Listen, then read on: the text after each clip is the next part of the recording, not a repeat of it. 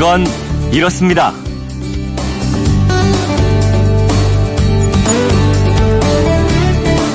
안녕하십니까 오승훈입니다. 8월 한가위가 되면 일본에서는 당고, 중국에서는 월병을 만들어 먹습니다. 둘 다 모양이 보름달처럼 둥그렇게 생긴 떡입니다. 하지만 우리 조상들은 보름달 대신에 반달 모양의 송편을 빚곤 했는데요. 이 송편의 모양도 지역별로 다 달랐다는 거 아세요?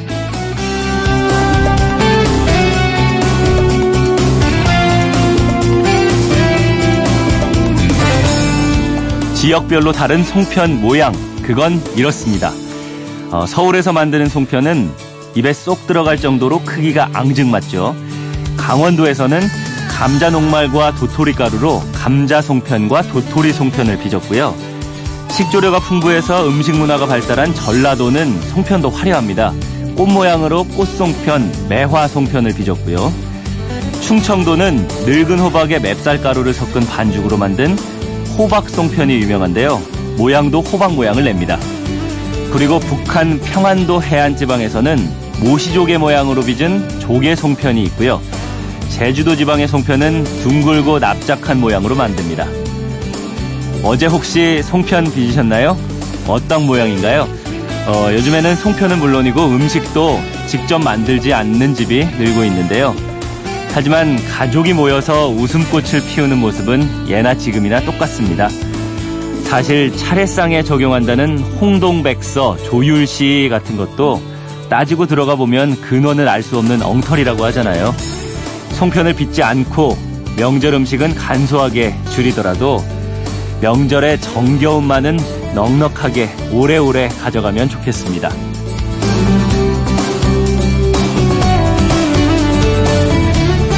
9월 24일 풍성한 8월 한가위에 함께하는 그건 이렇습니다. 오승훈입니다.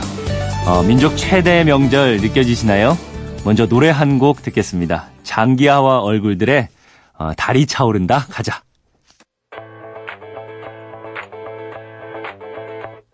달이 차오른다 가자 달이 차오른다 가자 달이 차오른다 가자. 달이 차오른다. 가자. 달이 맨 처음 뜨기 시작할 때부터 준비했던 여행길을 매번 달이 차오를 때마다 포기했던 그 다짐을 달이 차오른다. 가자 달이 차오른다 가자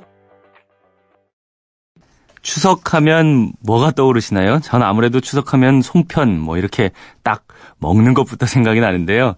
음식 준비하시느라 스트레스도 있다고 하지만 추석의 즐거움 중 하나가 추석 음식 아닐까 싶습니다. 그런데 우린 왜 추석하면 항상 송편을 먹고 전 부치고 하는 걸까요? 어, 추석 음식에 얽힌 이야기들을 들어보고자 특별히 음식 인문학자 주영하 한국학중앙연구원 한국학대학원 교수님 모셨습니다.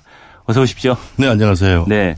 교수님은 동아시아 음식 문화를 연구하는 음식 인문학자로 알려져 계세요. 네. 근데 음식 인문학 하면 음식하고 인문학을 어떻게 뭐 하는 거지? 이렇게 생각이 드는데 살짝 좀 소개를 해 주시죠. 어, 살짝 소개하기는 좀 긴 시간이 필요하긴 한데요. 그렇습니까? 네. 어, 제가 뭐 예전에 논문집을 내면서 음식 인문학이라는 이제 말을 썼는데요. 네.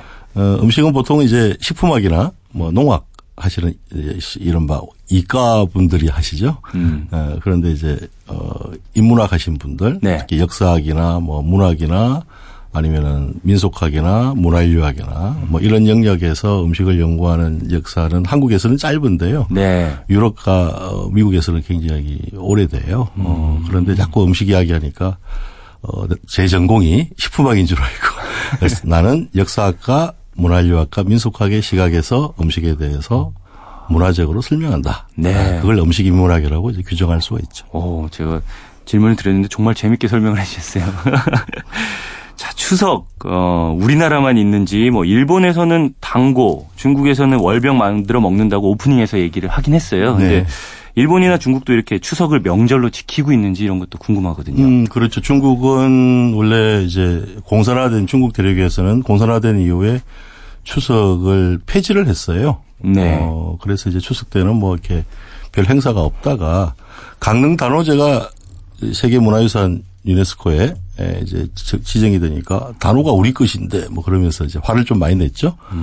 베이징 분들이. 음. 네, 에, 그런 그래서 이제 지금은 중추절이 그 이후에 이제 공휴일이 되어 있고요. 네. 어, 달을, 달이 이제, 이제 보름달이잖아요. 네. 그러니까 달에 대해서 제사를 모시고, 어, 가족들이 모여서 함께 식사한다는 의미에서 음. 모든 음식이 다 둥근 것들을 즐겨 먹어요.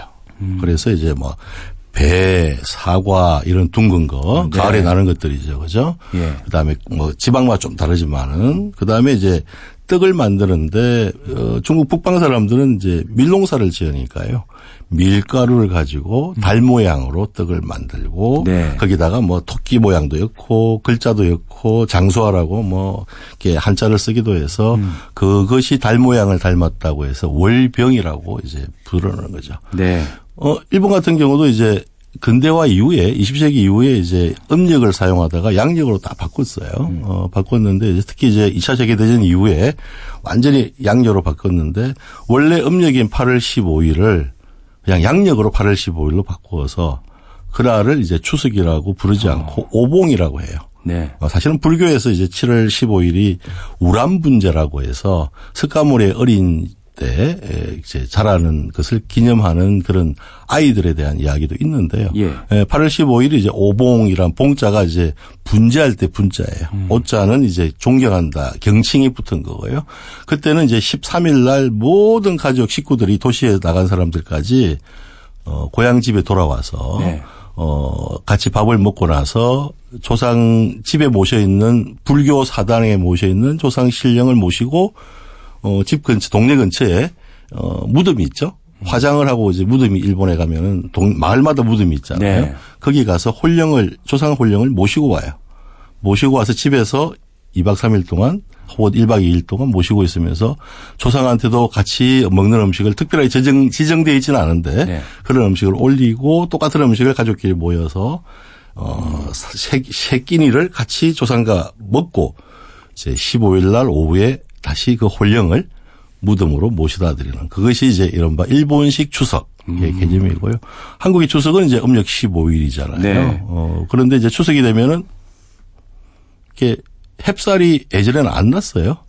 어, 어, 예. 예, 예. 그래서 이제 햅살이 안 나기 때문에 일부 조선 후기나 최근까지도 햅살이 안 나기 때문에 음력 18월 15일 날 차례를 모시지 않고 어 9월 9일 날 음력으로 9월 9일은 이제 중구절이라고 구자가 두 개 있다고 해서 아. 그날에 차례 모시는 어 지금 영주나 어 경상북도의 명문가 중에서는 어 그런 집도 있죠.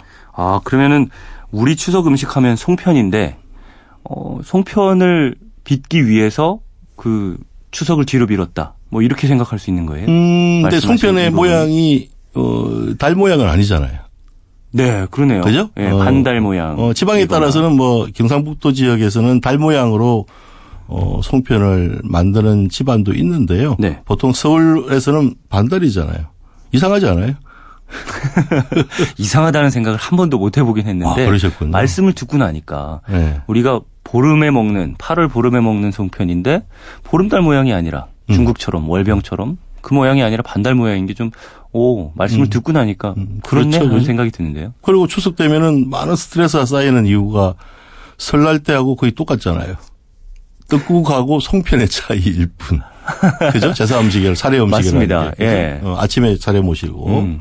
어, 중국인들은 어, 설날에는 조상한테 뭐 대륙에서는 좀 아니지만 타이완이나 홍콩에서는 설날에는 조상한테 제사를 모셔요. 모시는데 어, 하지만 이제 중추절에는 제사를 모시지 않습니다. 네. 밤에 옛날 기록에는 이제 19세기까지는 밤에 보름달이 떴을 때 달을 이제 앞에 두고서 마당에다가 상을 차려서 네. 달한테 기원을 했죠. 그런데 이제 조선에서 한국에서는 조선 시대도 그렇고 어 추석을 그냥 차례 조상 제사를 모시는 걸로 어 갔는데 조선 시대 문헌에는 뭐 19세기쯤 되면은 이제 이른바 세식이라고 해서 어 이렇게 명절에 대해서 뭘 하고 있든지 뭘뭘 했는지를 기록한 글들이 굉장히 많아요. 네. 가령 동국세식이 뭐, 어, 경도잡지, 열량세식이 이런 게 많은데요. 거기에 보면은 뭐 주로 서울 사람들 이야기지만은 네. 추석 때 송편 먹었다는 이야기는 없어요. 아, 그러면은 송편이 우리 대대로 먹던 추석 음식이 아니었던 거예요? 뭐 송편은 원래 있었어요. 어, 있긴 있는데. 네. 에, 보통은 조선 후기 19세기만 해도 음력으로 2월 1일 날이면은 음. 시주 집안에서는 이제 노비들이 일을 하기 시작하죠. 네. 양력이 3월이죠. 봄이 되니까 그죠. 어, 그래서 노비들한테 이제 송편을 만들어서 올해 일 열심히 하자라고 해서 나눠주긴 했지만은 음. 추석 때 송편을 먹는다는 기록은 서울 지역에서도 없었고 지방에도 없었어요.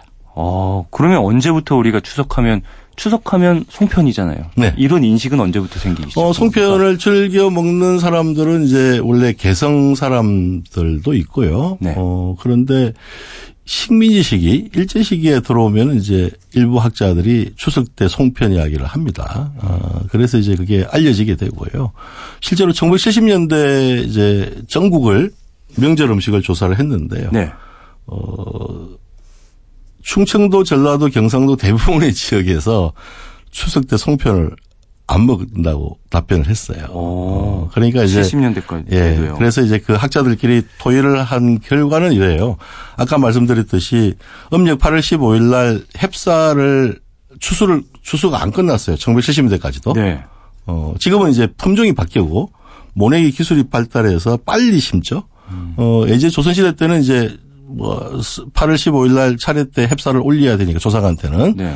그래서 모내기 하기 전에 어, 파종하기 전에 빨리 빨리 올벼라고 해서 네. 빠를 조자가 이제 우리말로는 올 올벼예요. 올벼라 빨리 심는 벼라고 해서 빨리 심는 벼. 그것만 조그만 땅에 논에다가 그것만 먼저 심어요. 어, 예. 그러면 이제 8월 15일 앞두고서 음력으로 8월 15일 앞두고서 이제 어 그것만 추수를 할 수가 있고 네. 실제 추수는 어 추석이 지나고 나서 추수를 했죠. 음. 어 그러니까 이제 송편을 먹기가 어려웠던 거죠. 왜냐하면 송편의 제- 주재료는 맵쌀이잖아요. 네. 그죠?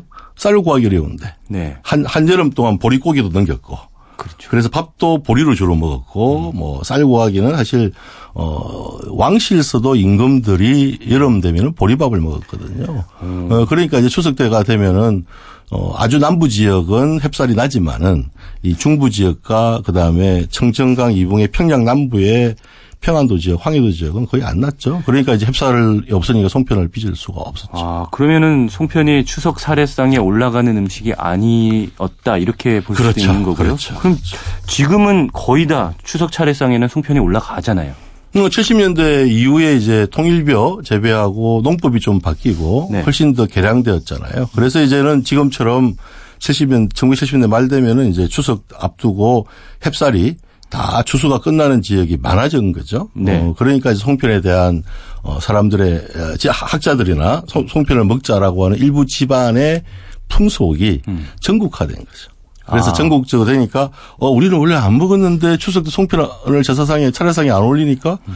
쌍둥 같기도 하고 느낌이 그리고 교과서에도 나와요 송편 먹으라고 추석 때문에 송편 먹어야지 그러고 그렇죠. 그다음에 뭐 신문에서도 네. 송편을 먹는다고 정부 세신 말부터 네. 그렇게 캠페인처럼 하니까 어 우리 안 먹었는데 송편 안 먹으면은 이상한가? 어, 그래서 송편을 이제 특집에서 사기도 하고 어. 뭐 빚기도 했는데 실제로는 이제 그렇게 해서 만들어진 일종의 아. 전통 음식이 된 거죠. 만들어진 정통 음식이다. 이 추석의 음식. 참 네, 추석 때에 만들어진 전통 음식. 그럼 원래는 좀 지역마다 집안마다 다 차례상 추석에 먹는 음식이나 추석 차례상에 올리는 음식이 다 달랐다는 거예요. 송편으로 획일화돼 있지 않았고. 어, 송편이 상징적인 거고요. 대부분은 이제 뭐 이렇게 햅쌀이 구할 수 있으면은 이제 떡을 올렸지만은도 사실 차례상이 특별하진 않아요. 이 도- 돌아가신 할아버지 할머니가 살아계실 때 자셨던 음식에다가 조금 더 어, 이렇게 동물성 단백질 좀 올리고, 네. 어, 그 다음에 과자 조금 올리고, 뭐 과일 조금 구해서 올리고, 뭐 그 정도이고, 나머지 뭐 제사에 올리는, 차례에 올리는 밥은 이제 매라고 불렀어요. 네. 매하고 탕. 뭐 늘상 한국 사람들이 지금도 먹는 밥의 그렇죠. 식사의 방식이죠. 그러니까 어 기일 제사나 차례상에서의 특별함은 어 기일 제사와 다른 것은 차례상에는 그때 그때 나는 제철 음식을 올렸던 거죠. 네. 어, 그래서 이제 추석 음식으로 가장 대표적인 조선시대나 뭐, 어, 20세기 중반까지도 대표적인 과일들이에요. 가을에 이제 구하는 과일. 뭐가 있죠? 감자, 뭐 감 있고 감, 그죠? 예. 감. 대추 있죠, 그죠? 네. 이런 것들은 어 조선시대도 양반 집에서는 마당에다가 반드시 감나무와 대추나무를 심었어요. 어, 스스로 작업자적에서 확보하기 위해서 그걸 올려야 된다는 거죠. 예. 예. 그러면 추석하면은 추석 사례상, 추석이나 추석 차례상 하면은 송편이 떠오르는 거는 어쩌면 매스컴에서 그렇게 다뤘기 때문인가요? 그렇죠. 아니면 어떤 집안의 집안의 이야기를 학자들이 일부가 이야기했고 음. 어 그걸 들은 매스컴에서 이제 1970년대 후반에 네. 어 이렇게 풍속이라고 하면서 서서히 이제 퍼져나가 가지고 지금도 실제로 어 이렇게 전라남도나 경상남도 지역에 가면은 어 지금도 송편을 차례상에 추석 차례상에 올리지 않는 집들이 많죠. 그 1970년대 가정 의례 준칙이라는 게 발표됐다 그러는데 이것들도 영향을 미쳤을 수 있나요? 영향을 미치죠. 네. 어, 그리고 실제로 제사상 상차림을 이제 신문지상에서 뭐 설날이나 추석 앞두고 차례상 잘 차리기 이렇게 차리는 법 지금도 나오죠, 그죠? 네. 어, 그런데 이제 그것이 가가레라고 해서 한자로 집가자 두 개를 써서 집집마다의 풍속에 따라서 어, 차례나 기일 제사 때 올리는 제물은 차이가 조금씩 조금씩 다 있었어요. 음. 어, 그런데 이제 한 집안의 특정한 집안, 여기서 말씀드리긴 어려운데, 네. 한 집안이 좀 이제 부각되고 그 집안에서 상을 차리는 방식의 진설 방식을 음. 식들을 이제 매스컴이나 뭐 이렇게 그 당시에 70년대 나온 책에서 소개가 되면서 어, 전부 다 그렇게 따라가게 되니까 일종의 제사 차례상 차림의 뭐 균질화라고 이야기할 수 있는 그런 현상이 네. 발생한 거죠. 어, 균질화라는 말이 참 와닿는데 그러면 원래는 이렇게 균질화돼 있지 않고 뭐 홍동백서 조율시 이런 법칙들 같은 것들도 없었다고 볼그수 있는 건가요? 법칙도 한 집안의 법칙이에요. 예. 한 문중. 어, 그러니 조선 후기에는 이제 뭐 당파마다 어, 당파라는 게 정치적 당 입장이 아니고 이제 승리학을 어떻게 바라보느냐에 따라서 네. 생긴 어떤 입장의 차이거든요. 그러니까 철학적 입장의 차이인데 그 입장의 차이에 따라서 어 이렇게 다 조금씩 달랐는데 이제 지금 말씀하신 홍동백서나 뭐 이 기준은 한 집안의 이야기였는데 그 네. 집안의 이야기가 1970년대 중반 이후에 너무 이렇게 교과서적으로 퍼, 이제 퍼지면서 우리가 거기에 너무 스트레스를 받는 거죠. 네. 네. 그 평소에 추석 음식 음식 관련해서 연구 많이 하시니까 추석 음식 관련해서 뭐 특별히 하고 싶으셨던 얘기 같은 게 있을까요? 어, 추석은 결코 그 북미나 유럽의 기독교 계통에 아니면 캐톨릭 계통에서 생각하는 추수감사제하고는 달라요. 네. 어, 어떻게 보면은 이제 어, 핵 과일이 많이 나는 핵곡식이 아니고 핵 과일이 많이 나와서 제철 음식을 올리는 거니까요.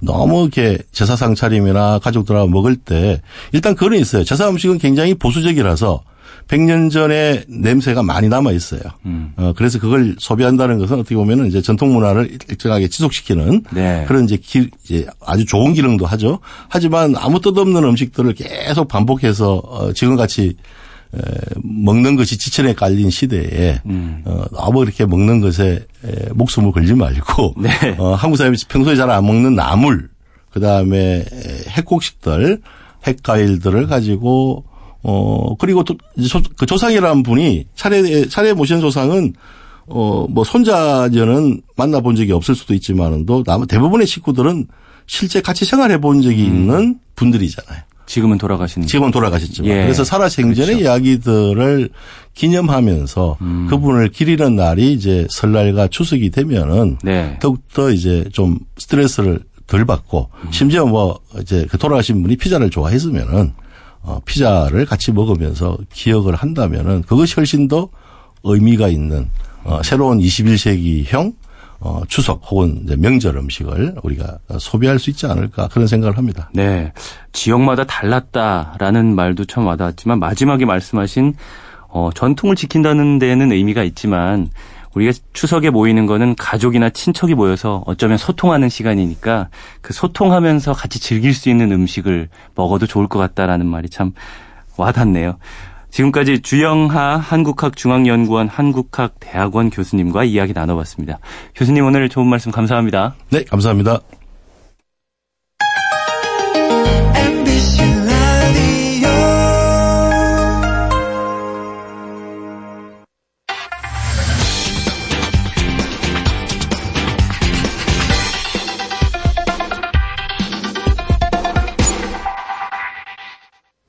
추석날 아침 가족들과 식사 후에 남은 명절 연휴는 어떻게 보내시나요? 나들이 떠나시는 분도 있겠지만 아무래도 이걸 선택하시는 분들도 많을 텐데요. 바로 영화입니다. TV 앞 일렬을 지키시는 분부터 어, 가족들과 함께 다 함께 영화관 떠나시는 분들도 있을 텐데 박혜은 영화 평론가 모셔서 추석 영화에 대해서 이야기 나눠보는 시간 가져보겠습니다. 안녕하세요. 네, 안녕하세요. 네. 네. 추석 연휴 잘 보내고 계세요? 네, 아, 오랜만에 좀 길게 쉴 수 있는 기간인 것 같아서 그렇죠. 많은 분들이 행복해 하실 것 같습니다. 네. 남은 연휴 제법 긴데 혹시 뭐 하신 예정일지 네. 여쭤봐도 될까요? 저도 영화 보려고요. 아, 역시 그렇군요. 추석 영화 하면은 추석하면 또 영화 빼놓을 수 없고 추석 영화로 개봉하는 것들도 많고요. 맞아요.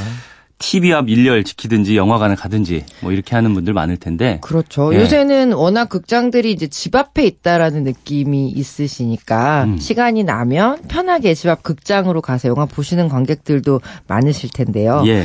어, 자료를 찾아봤더니 1950년대에도요, 추석이 다가오면 극장과 영화 격돌 이런 기사들이 나왔더라고요. 음. 아, 그때도 그러면은 추석 때에는 영화를 봐야 된다 이런 개념이 조금은 있었나 봐요. 네, 맞습니다. 음. 당시에도 큰 작 품들은 이렇게 좀 명절 중심으로 개봉을 하기도 했었고요. 네. 특히 올해 2018년 추석 극장가는요, 무려 4편의 한국 영화가 맞붙게 됐습니다. 네. 아무리 추석 대목이라고 해도요, 모두 규모가 거의 뭐 100억 원 훌쩍 넘어간 영화도 있고, 평균적으로 100억 원대의 이런 제작비를 투입한 큰 영화 3편이 하루에 개봉하는 경우는 또 오. 없었어요. 예. 네, 그만큼 물러설 수 없는 승부가 될 것 같은데요. 네. 올해 추석 극장가의 패권을 두고 격돌하는 네 편의 영화 각각의 특징과 또 어떤 관객분들이 보시면 좋으실지 네. 또 장점과 약점도 한번 분석해보는 시간 가지면 재밌을 것 같습니다. 예. 오, 이 추석을 맞아서 영화 한 편 볼까 하는 분들한테는 굉장히 좋을 정보 같아요. 네. 네. 뭐 소개를 해 주시죠. 네.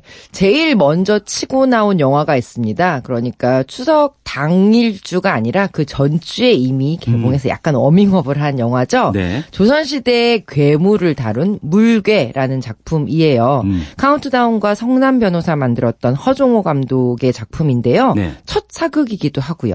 어, 배우의 면면을 보시면은 아 사극 고개가 좀 끄덕끄덕 거려지실 것 같습니다. 네. 김명민 배우, 음. 김인권 배우가 둘이 이제 어떤 투톱을 이루고요. 네. 그리고 어, 걸그룹 출신의 배우죠 해리 씨 그리고 최우식 배우도 이 작품에 출연했습니다. 그렇군요. 네. 이게 실제로 있었던 일을 바탕으로 한 거라고 들었는데요. 네, 이 작품의 그 시대 배경은 사실 중종 22년이라는 실제 시대가 있어요. 음. 어, 거대한 물괴가 나타나서 백성들을 공격을 하기 시작합니다. 근데 네. 왜 물괴냐면 예.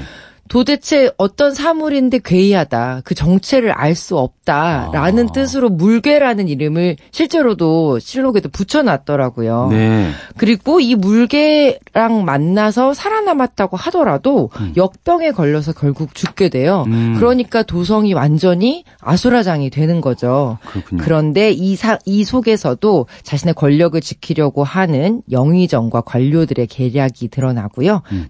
또 이 물개로부터 백성들을 지키려고 하는 옛 내금위장이 이제 그 물개와 맞서 싸우기 시작을 합니다. 음. 네. 이게 괴물이 나오는 거니까 네. 가족들 다 가서 봐도 되나 이런 생각도 드는데 어때요? 어, 사실은 약간 좀 코믹한 이야기들도 있고요. 예. 또이 물개의 탄생 과정이 가지는 이야기 속에서는 현대의 어떤 어, 문제들 이런 것들을 보여주기도 하고요. 음. 결국 사람을 살려야 하는 권력이 사람을 죽이는 이런 모습 속에서 태어난 불쌍한 짐승이 물개라는 이야기로 흘러가거든요. 음. 뭐 교훈적인 내용도 있고요. 좀 김명민, 김인권 배우의 코믹한 호흡도 음. 굉장히 좀 사랑스러운 구석이 있어서 가족 관객이 보셔도 좋을 것 같습니다. 아. 어, 게다가 어, 사극 괴수 액션이란 좀 독특한 장르잖아요. 네.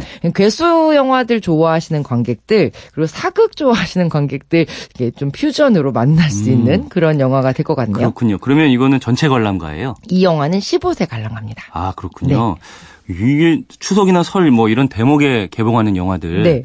좀 상영 등급을 낮게 해가지고 가정, 가족 모두가 볼 수 있게 하는 경우가 많은 것 같아요. 네, 보통은 15세 아니면 12세 관람가가 되는데요. 음. 15세 관람가라고 하더라도 15 15세 미만의 어린이들이 부모님과 같이 극장을 가는 경우에는 관람이 가능해요. 아. 그래서 보통 15세 관람가로 영화를 상영하곤 하죠. 어, 그렇군요. 아유, 새롭게 알게 됐네요.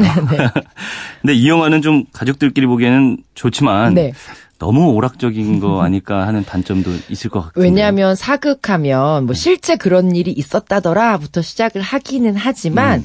약간은 판타지에 가깝다 이렇게 말씀드릴 수가 있거든요. 네. 정통 사극을 기대하셨다면 음. 약간은 좀 갸우뚱하실 수 있고요. 네. 또 고증을 기대하시기보다는 어떤 상상력에 집중하시는 게 좋을 것 같습니다. 예. 그리고 약간은 익숙한 메시지, 어, 인간이 어떤 다른 동물들을 왜 괴 물로 만들어내느냐 음. 이런 메시지가 사실은 예전부터 좀 들어왔던 이야기기는 하죠. 그래서 음. 기시감이 조금 들기도 해요. 네. 이 영화에서는 김명민 네. 이라는 배우가 나온다고 하셨는데 네, 이렇게 네. 믿고 보는 배우라고 하잖아요. 우리가 맞습니다. 흔히 뭐 소위 말하는 티켓 파워 있는 배우들이 나오는 영화들이 많더라고요. 그렇죠. 이 시기에는 사실 티켓 페어가 있는 배우들이 주연을 맡지 않으면 격돌하기가 굉장히 많이 음, 밀리죠. 그렇겠네요. 사실 이번에 개봉하는 네 편의 영화들은 지금까지 한국 영화 흥행사에서도 굉장히 중요한 위치를 차지하고 있는 그런 배우들이 주연을 맡았습니다. 음. 다른 작품들은 어떤 게 있나요? 아, 이제부터 소개해드릴 영화가 바로 이 추석 당일주에 개봉하는 영화들인데요. 어, 예. 우선 협상부터 소개해 드릴게요. 음. 이종석 감독이 연출을 맡았습니다. 이 작품이 첫 작품, 그러니까 신인 감독이고요. 네. 배우는 좀 전에 말씀하셨던 티켓파워 빵빵한 손예진, 현빈 배우입니다. 네. 신임 감독이 추석 대작 틀 틈에 켜가지고 네. 예, 여기에 같이 개봉을 한다. 이게 부담도 굉장히 클 것 같은데 맞습니다. 이런 경우가 많았나요? 어, 사실 많다고 할 수는 없는데요. 이종석 감독, 이종석 감독 같은 경우는 지금까지 JK 필름 영화에서 조연출을 맡으면서 경력을 다져왔던 그런 감독이고요. 네. 이번 영화에서는 손예진, 현빈 씨와 함께 아주 새로운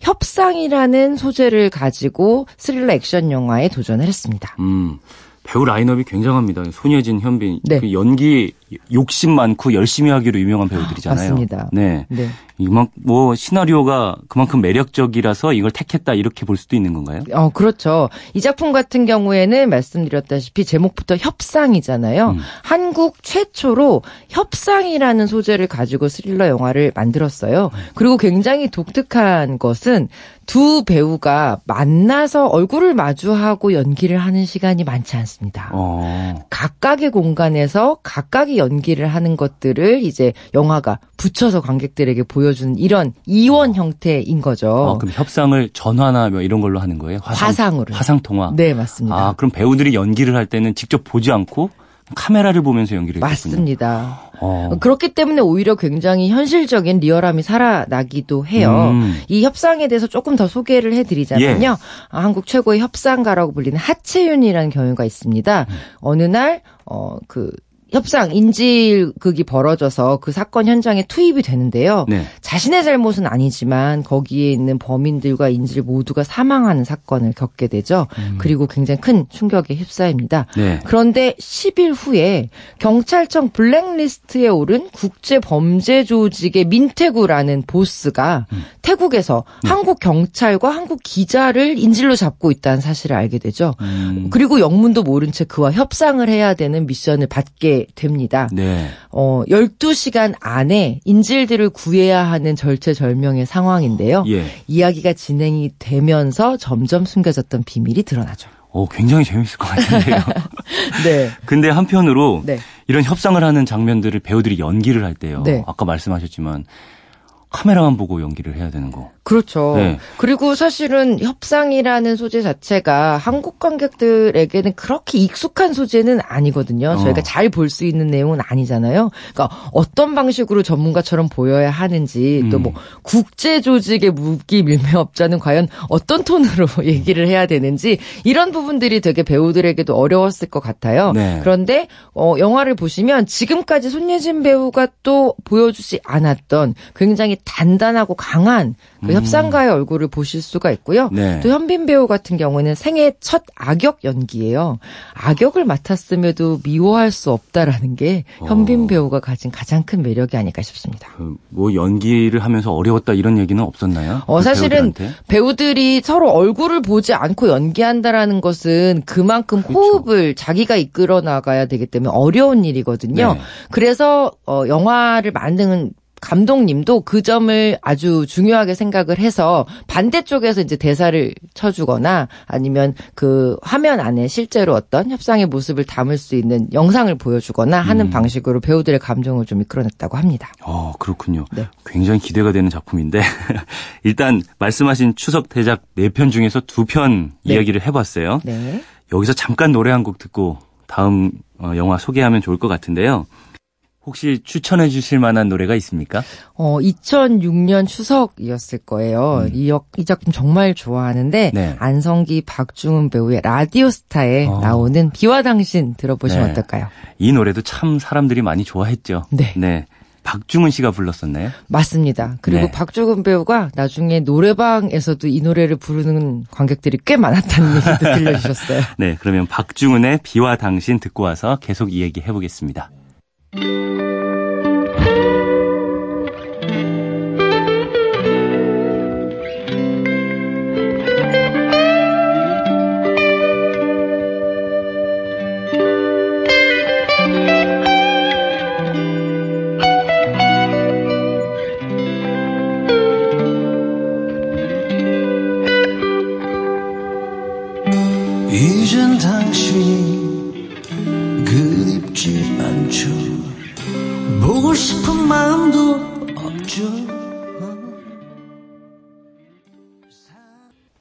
추석을 맞아서 추석 영화들에 대한 얘기 나누고 있습니다. 올해 추석 영화 4편의 한국 영화 중에서 3편이 사극이더라고요. 네, 맞습니다. 네, 추석과 사극 영화 연관이 있는 것 같아요. 어, 사실 예전부터 그랬던 건 아니에요. 음. 예전에는 뭐 추석 때 성룡 영화가 개봉해서 많은 사랑을 받기도 했었고요. 네. 그런데 아까 말씀드렸다시피 가족들이 보기 위해서는 몇 가지 조건이 필요한데 뭐 관람가도 맞아야 될 것 같고요. 네. 그리고 가족들이 같이 공감할 수 있는 메시지도 있어야 될 것 같고요. 음. 또 약간 교육적인 이야기 면 좋겠다라는 그렇죠. 이런 이유들 때문에 이 명절 때 개봉한 사극들이 다 흥행이 잘 됐어요. 음. 그러다 보니까 명절에는 사극 이런 공식이 좀 생긴 것 같고요. 네. 올해 같은 경우에는 뭐 사극 잔치라고 할 수도 있겠네요. 그 사극 영화 중에서 네. 왜 우리가 사주팔자나 관상 이런 거 관심 있는 분들 많잖아요. 예전에 그렇죠. 관상이라는 영화도 나왔었고 있었죠. 마침 그런 영화 또 개봉한다는 소식 들었는데요. 어, 맞습니다. 그리고 연관 관계도 있어요. 네. 이번에 개봉하는 영화는 명당이라는 제목인데요. 네. 박희곤 감독이 연출을 맡았습니다. 인사동 스캔들 그 퍼펙트 게임 만든 감독이고요. 음. 어, 출연하는 배우는 조승우, 지성, 유재명, 백윤식, 김성균, 문채원 배우 등이 출연을 합니다. 여기에도 쟁쟁한 배우들이 많이 나오네요. 그럼요. 네. 그리고 박희곤 감독 같은 경우에는 이미 조승우 배우와 퍼펙트 게임에서 또 만난 적이 어, 있어요. 예, 그렇네요. 두 번째 인연이죠. 어, 조승우 그리고 박희건 감독 뭐 이렇게 합을 맞춰본 적이 있을 때 장점이 또 있을 것 같아요. 아무래도 영화 현장은 굉장히 좀 예민한 공간이기는 하거든요. 예. 뭐 순서대로 촬영을 하는 것도 아니고 기다려야 되는 시간도 많고 그러다 보니까 서로의 연기 스타일을 알면 연기나 음. 연출 스타일을 알면 현장에서 훨씬 호흡을 맞추는데 탁월하겠죠. 그렇겠네요. 예, 박희곤 감독과 조승우 배우도 이번 영화에서 정말 다시 만난 어, 재회의 호흡을 아주 톡톡히 누렸다 이런 얘기를 했었는데요. 예. 어, 명당은 제목에서 느껴지는 것처럼 음. 땅의 기운을 점쳐서 인간의 운명을 바꿀 수 있다라고 음. 생각하는 천재 직관 박재상이라는 인물이 주인공입니다. 네. 어, 조승우 배우가 연기를 했는데요. 문제는 이 명당을 이용해서 좀 자신의 권력, 이 속만 채우려고 하는 장동 김씨 가문에 음. 문제가 생기는 겁니다. 네. 그의 계획을 막다가 자신의 가족마저 잃게 되고 떠돌게 돼요. 그리고 13년 후에 다시 복수를 꿈꾸면서 박재상 앞에 나타나고요. 그리고 몰락한 왕족 흥선이 다시 한번 그에게 명당을 물어보게 되면서 세 사람의 관계가 얽히게 되죠. 네. 네. 이것도 실제로 있었던 일을 배경으로 한 건가요? 아, 사실은 어 실존 인물의 이름이 나오기는 하고요. 음. 어, 왕의 시대도 실존 시대이기는 한데 네. 이 이야기가 그대로 있었 다라는 내용은 아니고 일종의 팩션 허구로 봐주시면 더 좋을 것 같아요. 네. 네. 어 관상 같은 경우는 사실 거의 천만에 가까운 그렇죠. 900만 넘는 관객들이 봤었고요. 음. 이 관상의 그 3부작 중에 다른 시리즈가 이제 궁합이 있었어요. 음. 심은경, 이승기 주연의 약간 조선 시대를 배경으로 하는 로맨틱 코미디 같은 영화가 있었고요. 네. 이번 이 명당은 제작사 주피터 필름이 내놓는 3부작 중에 마지막 작품이거든요. 아. 어, 그래서, 어, 자신의 운명을 개척해 나- 나가는 사람들의 이야기 요 3부작 중에 하나로 보시면 좋을 것 같습니다. 어, 관상 그리고 궁합 네. 그리고 이번에 개봉하는 명당 이게 3부작이었다는 건 새로운 소식인 것 같은데요. 네. 예, 새롭게 알게 됐습니다. 어, 관상만 기억에 남는 것 같다는 생각 들고 네. 또 마지막으로 이제 엄청난 스케일을 자랑하는 영화도 있던데요. 맞습니다. 예, 안시성 이라는 영화죠? 그렇죠. 네. 안시성 전투를 다룬 영화예요, 말 그대로. 네. 내 깡패 같은 애인을 만들었던 김광식 감독이 연출을 했고요. 배우진 이번에도 막강합니다. 음. 조인성, 남주혁, 박성우, 배성우, 엄태구, 설현 배우 등이 출연을 해요. 아. 네. 이 이야기는 뭐 역사극을 좋아하시는 분들은 많이 들어보신 이야기이실 것 같아요. 어, 천하를 손에 넣으려고 하는 당태종 이세민이 무려 20만 대군을 동원을 해서 음. 고구려를 침략해 들어옵니다. 네. 그리고 많은 성들을 함락을 시키고요. 변방에 있는 안시성을 뚫고 평양성으로 가려고 하죠. 음. 안시성에 있는 군인들은 불과 5천 명. 그리고 당의 대군은 무려 20만. 네. 20만 대 5천 명의 불가능한 전투를 하게 되는 이야기입니다. 네. 무려 이 전투는 88일간 이어졌고요. 음. 동아시아 전쟁사에서도 가장 극적인 승리라고 불리는 실화이기도 해요. 음. 앞선 영화들, 사극 영화들에 비하면 이 영화는 조금 더 현실적인 역사 그대로의 이야기를 다루고 있다. 이렇게 설명드릴 수도 있을 것 같아요. 네. 네. 수십만 대군 뭐 20만 대 5천 이렇게 하고 안시성이라는 것도 어쨌든 성 모습도 재현을 해야 되고 그럼요. 이 제작비가 어마어마하게 들었을 것 같다는 생각이 드는데요. 어, 순 제작비만 한 150억에서 180억 정도 드는 걸로 추산이 돼요. 네. 여기에 이제 홍보 마케팅 비용까지 포함하면 200억이 훌쩍 넘는다. 이렇게 아시실 수 있을 것 같은데요. 네. 사실 제작비 대비 스펙터클의 등가 교환이라는 게 있습니다. 그러니까 아무래도 돈을 많이 들이면 돈 들인 티가 나기 마련이잖아요. 그렇죠. 그리고 추석 같은 경우에는 관객들이 오랜만에 극장을 가는 분들도 계시기 때문에 음. 나의 영화 값이 아깝지 않은 영화를 보고 싶다. 네. 이런 생각을 하신다면 저는 안시성 좀 추천드릴 수 있을 것 같아요. 음.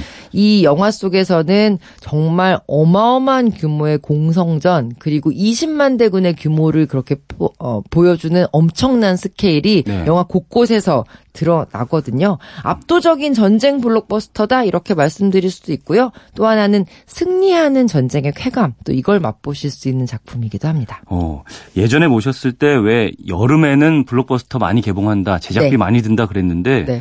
여름에 했던 것보다 더 많이 들어가는 것 같다는 생각이 듭니다. 어, 요즘에는 제작비가 사실 점점 올라가고 있기는 해요. 네. 그래서 부익부 빈익빈 현상이 영화계에서도 나타나고 있다 이런 얘기를 하기는 하는데요. 음. 이 안시성 같은 경우는 워낙 그 공성전이라고 하는 성을 함락시키는 전투 자체를 보여줘야 되기 때문에 네. 사실 제작비가 적게 들 수는 없는 작품이기는 했고요. 그렇죠. 아마 어 해외의 그 전쟁 블록버스터를 보시면서 느꼈던 그런 위용과 압도감 이런 것들을 한국 영화 보시면서도 느끼실 수 있을 것 같아요. 네. 그 오늘 많은 얘기 나눠봤는데 네. 물개 협상 명당 안시성 어, 추석 때 개봉하는 우리나라 영화 맞습니다. 요거 이야기를 바탕으로 좀 아침 먹고 가족들끼리 다 같이 영화관으로 가보시는 분들 많을 것 같다는 생각이 드네요. 네, 재밌는 영화 골라보셨으면 좋겠어요. 네. 오늘 말씀 감사합니다. 네, 고맙습니다. 네, 식탁도 영화관도 풍성한 추석입니다. 하지만 무엇보다 중요한 건 우리 마음이죠. 어, 겉으로 보이는 것보다 마음이 좀 풍성했으면 하는 바람입니다. 추석날 아침에 전해드린 그건 이렇습니다. 오승훈입니다. 어, 즐거운 한가위 보내시길 바라면서 오늘 끝곡 여행 스케치의 왠지 느낌이 좋아 보내드리겠습니다. 추석날 아침입니다. 여러분 모두 즐거운 하루 보내세요.